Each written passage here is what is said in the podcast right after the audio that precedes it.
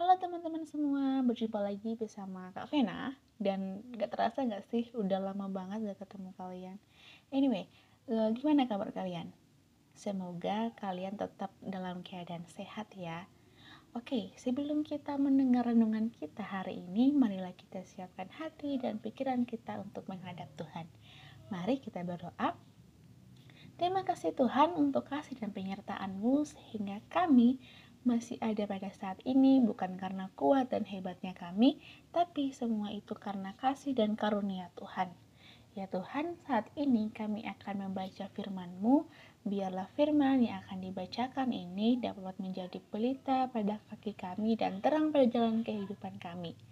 Berfirmanlah kepada kami ya Bapa, karena kami selaku anak-anak-Mu telah siap untuk mendengarkan firman-Mu. Dalam nama Tuhan Yesus kami berdoa dan mengucap syukur. Amin. Mari teman-teman, kita buka pembacaan Alkitab kita yang terdapat dalam Kitab Ulangan pasal dua puluh dua ayat sembilan a. Sekali lagi, mari kita buka pembacaan Alkitab kita yang terdapat dalam Kitab Ulangan pasal dua puluh dua ayat sembilan a. Kalau sudah dapat, marilah kita membacakan secara bersama-sama. Firman Tuhan mengatakan bahwa janganlah kau taburi kebun anggurmu dengan dua jenis benih. Demikian firman Tuhan kita di saat ini. Oke, renungan kita pada saat ini berjudul Pertahankan Keaslian Tanaman, yang dibawakan atau yang dibuat oleh Kak Martin. Nah, pada Kitab Ulangan pasal dua puluh dua ayat sembilan a ini menjelaskan tentang berbagai peraturan. Penciptaan ini juga didasarkan oleh keteraturan yang Allah ciptakan.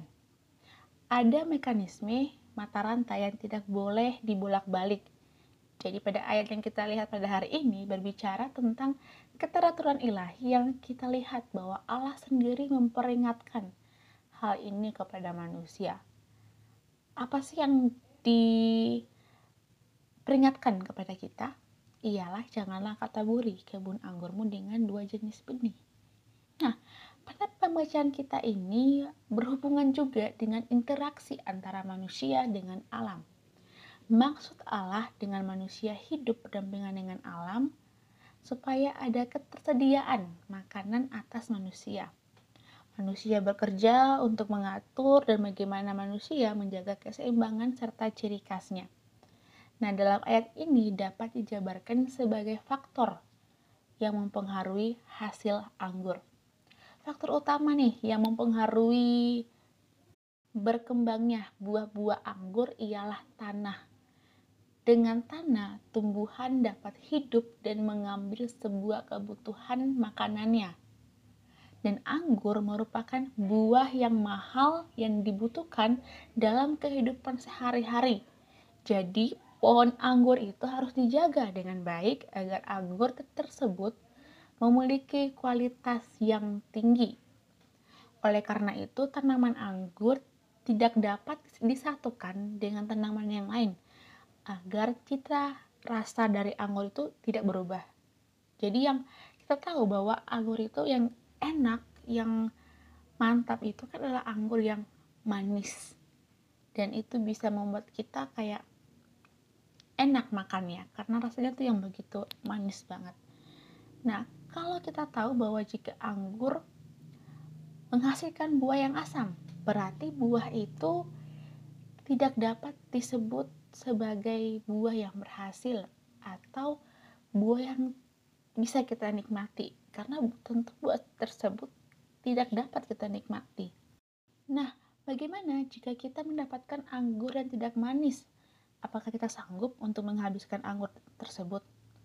Kayaknya sih sulit ya untuk menghabiskan anggur. Karena yang kita tahu bahwa anggur itu ya pasti manis. Tapi kalau misalnya asam, eh, kayaknya agak sulit ya untuk menghabiskan anggur yang asam itu.